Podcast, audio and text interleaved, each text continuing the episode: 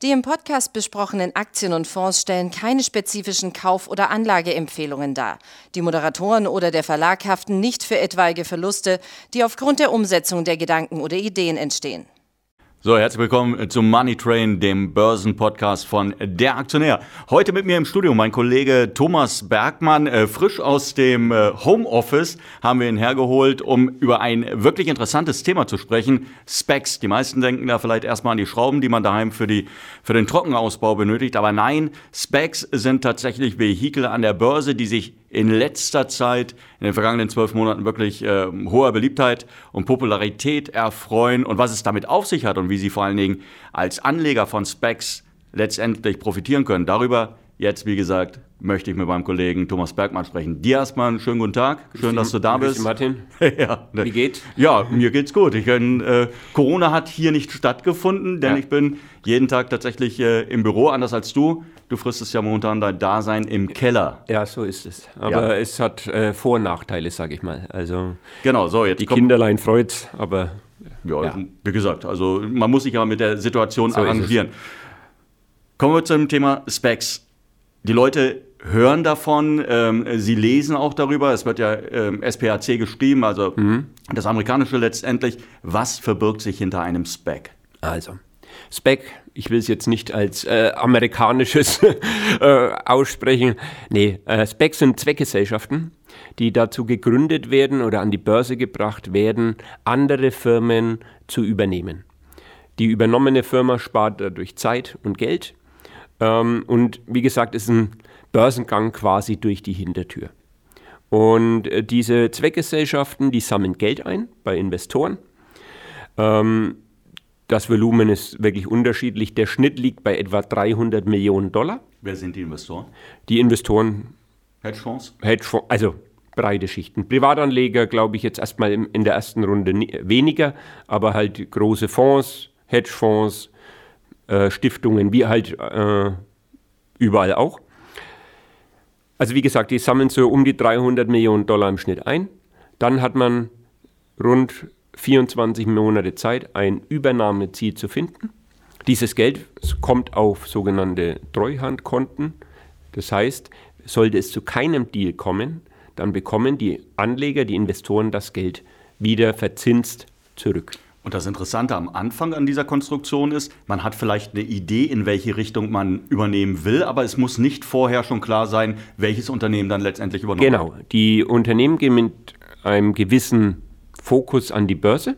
Man sagt, man will ein Technologieunternehmen übernehmen oder ein, ein Unternehmen aus dem Gesundheitswesen oder ein äh, Fintech-Unternehmen.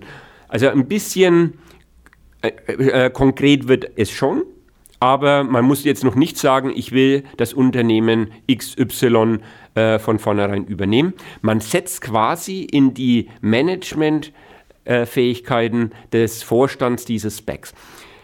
Es gibt da ähm, ja, Größen mittlerweile, die sich da in Namen genannt hat. Äh, äh, und wir kommen ja auch zum Teil jetzt auf Unternehmen zu sprechen, wo eben ehemalige Investmentbanker oder auch Sportgrößen, Shaquille O'Neal zum Beispiel, der ja bei, früher bei den Lakers war, der ist auch äh, Finanzier oder beteiligt an, an einem Spec. Also ein, ein, ein, ein bekannter, ja, mir jetzt nicht, aber in den USA bekannter Marktteilnehmer hat gesagt, wer keinen Spec hat, ist ein Niemand. Also mittlerweile ist das wirklich so ein Hobby oder eine Modeerscheinung geworden. Wenn du was auf dich hältst als Reicher oder Mächtiger, dann brauchst du einen Spec. Und weil wir eben nicht von vornherein wissen, welche Unternehmen am Ende da vielleicht auf dem Übernahmeplan stehen, heißt das Ganze auch Blanco, also Blankoscheck. Und, äh, also Blankoscheck Company ist das. Genau, die werden auch Blankoscheck äh, äh, Companies genannt, weil man, wie gesagt, in eine äh, Hülle quasi oder in, in, eine, in eine Cashbox investiert, ohne zu wissen, was da hinten rauskommt. Okay, jetzt haben wir also praktisch, wir haben ein Ziel ausgemacht. Das, äh, der Spec ist an der Börse, ganz normal, das Geld wurde eingezahlt, die Investoren äh, warten und jetzt hat das Management des Specs rausgefunden, okay, ich möchte die Firma XY aus dem Bereich E-Mobilität äh, kaufen. Ja. Wie geht es dann weiter?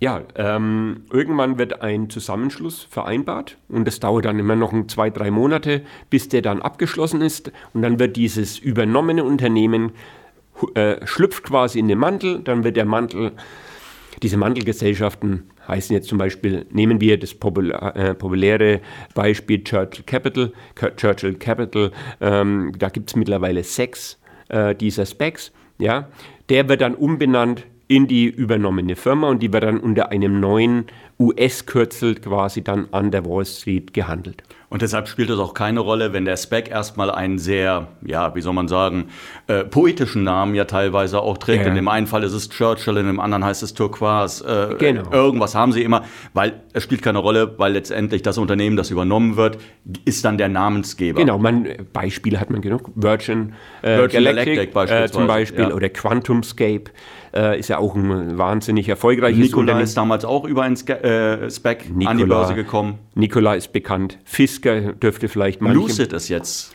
Genau, da wollten wir auch. Genau, darüber wollten wir uns ja jetzt gleich unterhalten, über Lucid. Genau, Lucid Motors, ja. Genau. Also, okay, jetzt ist das Unternehmen, das übernommen werden sollte, ist praktisch in den Spec reingeschlüpft. Die, die Sache ähm, ist erledigt. Was bedeutet das letztendlich äh, für die Konstruktion? Der Spec gibt das Geld, das er vorher von den Investoren eingesammelt hat, an das Unternehmen weiter, das genau. jetzt übernommen wird. Genau. Aber im gleichen, er, er, wird ja bezahlt. Das ist ja ein sehr lukratives Geschäft. Und ich glaube, 20 Prozent im Schnitt beträgt so die Kommission letztendlich für diejenigen, für die Initiatoren des Specs, die mhm. sagen, okay, wir übernehmen jetzt ein, ein Unternehmen wie beispielsweise äh, Lucid und wir bekommen sozusagen als Vergütung für diesen Deal 20 Prozent der Anteile. Genau.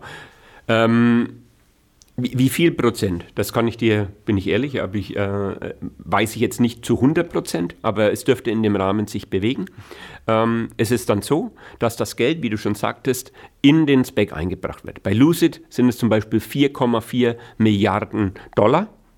Das ist einer der, äh, der Deal an sich, Lucid Motors mit Churchill Capital 4, ist der Deal mit dem höchsten äh, Volumen. Also das Unternehmen, das gemergte Unternehmen wird mit über oder mit rund 24 Milliarden Dollar bewertet. Also das ist völlig irre, was da äh, im Moment in Amerika sich abspielt. man muss sich vorstellen, Lucid hat noch kein einziges Auto auf der Straße. Der Produktionsstart soll erst im zweiten Halbjahr beginnen. Und deswegen, man braucht aber äh, jede Menge Kapital hier bei Lucid, weil man eben auch eine Produktion aufbauen will. Im Moment schafft man, so heißt es, um die 35.000 Fahrzeuge im Jahr. 2023 sollen es dann 85.000 Fahrzeuge sein und in zehn Jahren will man dann äh, so um die 350.000 Fahrzeuge im Jahr bauen. Lucid Motors ist ein äh, High-End-Autobauer. Äh, da beginnen also das neue Fahrzeug ähm, Air, Lucid Air wird das genannt, soll um die 170.000 Dollar kosten. Also ist jetzt nicht was, was wir uns mal so eben leisten können. Ähm, nächstes Jahr 2022 soll dann eine abgespeckte Version für 90.000 Dollar kommen. Also da sind wir dann schon eher im Geschäft. Auch noch nicht, aber gut. auch, auch noch nicht. Aber äh, wir, wir sehen, okay, die sind im Luxussegment und die, der, der Grund, weshalb das natürlich jetzt von den Preisen auch relativ hoch angesiedelt ist, die Leute, äh, das Unternehmen produziert zwar noch keine Autos, aber es gibt ja Firmen wie Tesla, es gibt Firmen wie NIO, Li Auto und man hat gesehen, was passieren kann mit diesen Aktien. Ja, und dann schauen die Anleger einfach nur weiter, okay, jetzt kommt praktisch eins durch die Hintertür, da springen wir auch mal drauf. Wie ist denn normalerweise der Kursverlauf von so einem Spec vor und nach dem Börsengang? Also, äh, diese Specs kommen ja in der Regel zu 10 Dollar an die Börse und dann gibt es noch ein äh, Warrant, ja, ähm, Warrant ist eine Option. Eine Option, da kann man dann quasi noch im Nachgang äh, Aktien dann quasi emittieren oder kaufen. Und also wie gesagt, der, der, der Emissionspreis ist meistens 10 Dollar und die Lucid-Aktie ist jetzt vor dem Deal. Der wurde jetzt, ähm, wir haben heute den 22. Februar, der wurde am 21. quasi nachbörslich äh, oder äh, am, am 21. nachmittags bekannt gegeben, ähm, ist die Aktie bis dahin auf 60 Dollar gestiegen. Also die Erwartungen, dass diese, die, äh, an, an, diese, an diesen Merger ähm, die waren, waren noch deutlich höher. Okay, also, aber, aber du hast ja immer das Problem, das haben wir ja bei vorangegangenen Specs auch gesehen. Der Spec ist gelaufen, das war mehr oder weniger eine, eine Flatline vor der, vor der Bekanntgabe des Deals. Dann ist plötzlich die Aktie angesprungen, vielleicht schon ein paar Tage vorher. Wenn der Deal dann bekannt war, dann ist die Aktie gefallen. Das ist in der Regel so. Das muss man auch dazu sagen. Es, gibt, es gab eine Studie im November schon, die mal äh, so geschaut hat, was haben die Specs eben nach den Deals gemacht. Und da haben die meisten eher underperformed. Es gibt natürlich Ausnahmen. Also ähm, Virgin Galactic ist so ein Fall, QuantumScape. Ja, die sind auch nach den Deals erstmal ein bisschen gefallen, aber dann richtig durchgezogen. Da braucht man also ein bisschen Geduld. Eher. Auf jeden Fall. Ähm, du hattest gesagt, viele Specs springen erst vor dem Deal an. Das ist äh, richtig, aber es gibt zum Beispiel manche, wo man weiß, wer da an Bord sitzt die steigen eigentlich sukzessive schon mit der Börsennotiz an. Also da gibt es wirklich auch Beispiele, die schon mal 30, 40 Prozent vorwegnehmen und da ist noch nicht mal ein Deal in Sicht, weil man sagt, da sind solche Koryphäen an Bord, also in diesem Management des Specs, das muss was sein. Ähm, ich kann den Namen dieses, äh, der, der berühmte Chamat ist, glaube ich, der Vorname. Äh, der hat jetzt mittlerweile, der eben diesen Spec für Virgin Galactic auch lanciert ja. hatte. Ähm, wenn der was anfasst, da geht schon gleich ein bisschen die Post ab, sage ich mal. Bill Eggman auch. Bill also, Eggman hat ja 4 Milliarden äh, Dollar eingesammelt gehabt. Ähm, da war noch kein Deal bekannt oder ist ja immer noch kein Deal bekannt und, die, und der Spec steht bei 30 Dollar. Genau, auch da gehen die Anleger letztendlich wieder davon aus, Mensch, Bill Eggman, das ist eine Hausnummer, wer genau. ihn noch nicht kennt. Ähm, ein, ein, ja, ein großer und sehr populärer äh, Hedgefondsmanager aus den genau. USA, ähm, der durchaus weiß, was er tut. Und äh, das ist ja die Hoffnung, dass ja, äh, die genau. Leute so eine über so eine Kompetenz verfügen, dass sie am Ende da irgendwas also wir Großes kann, wir können, Auf was ich hinaus will, wir können nicht pauschal sagen, ähm, Jetzt, wenn ein Spec kommt zu 10 Dollar, dann kaufe ich den blind, ja, weil ich, klar, bei vielen weiß, wer, wer ist da drin, aber wer da noch keine, keinen Track Record aufgebaut hat, da, da, da nützt es eigentlich wenig und ich kann mir auch nicht sicher sein, dass ja ein Deal zustande kommt. Wir haben Jetzt im, im neuen Jahr allein, 2021, 160 Specs, die jetzt ein IPO angemeldet haben, neben den 150, die jetzt auf der Suche sind. Also wir haben über 300 Specs da draußen, die allein 2021 hier jetzt aktiv werden. Okay, und da muss man sich fragen, gibt es so viele Startups? Ist aber auch sehr viel Geld praktisch im, äh, also in der, gerade jetzt im Umlauf. 43 Milliarden Dollar haben diese Specs ein, äh, eingesammelt.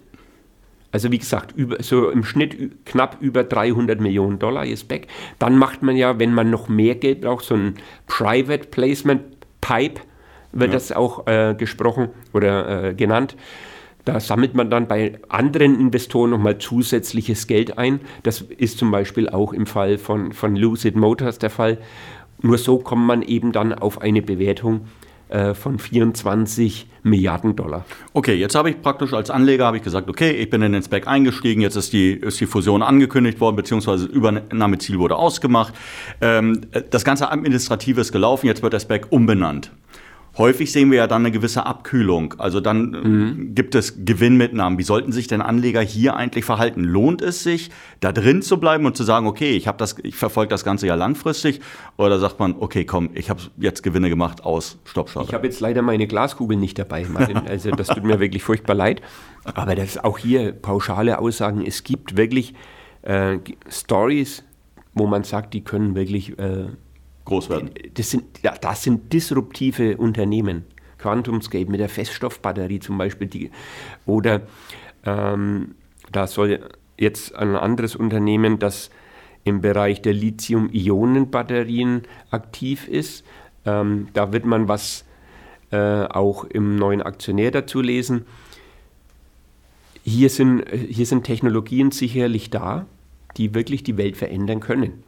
Und wenn man da langfristig an Bord ist, bin ich mir sicher, ist das eine, eine Geschichte, die sich auszahlen kann. Aber wir haben wirklich jetzt oft gesehen, dass wenn der Deal bekannt gegeben wird, erstmal die Aktien fallen. Lucid Motors, bestes Beispiel.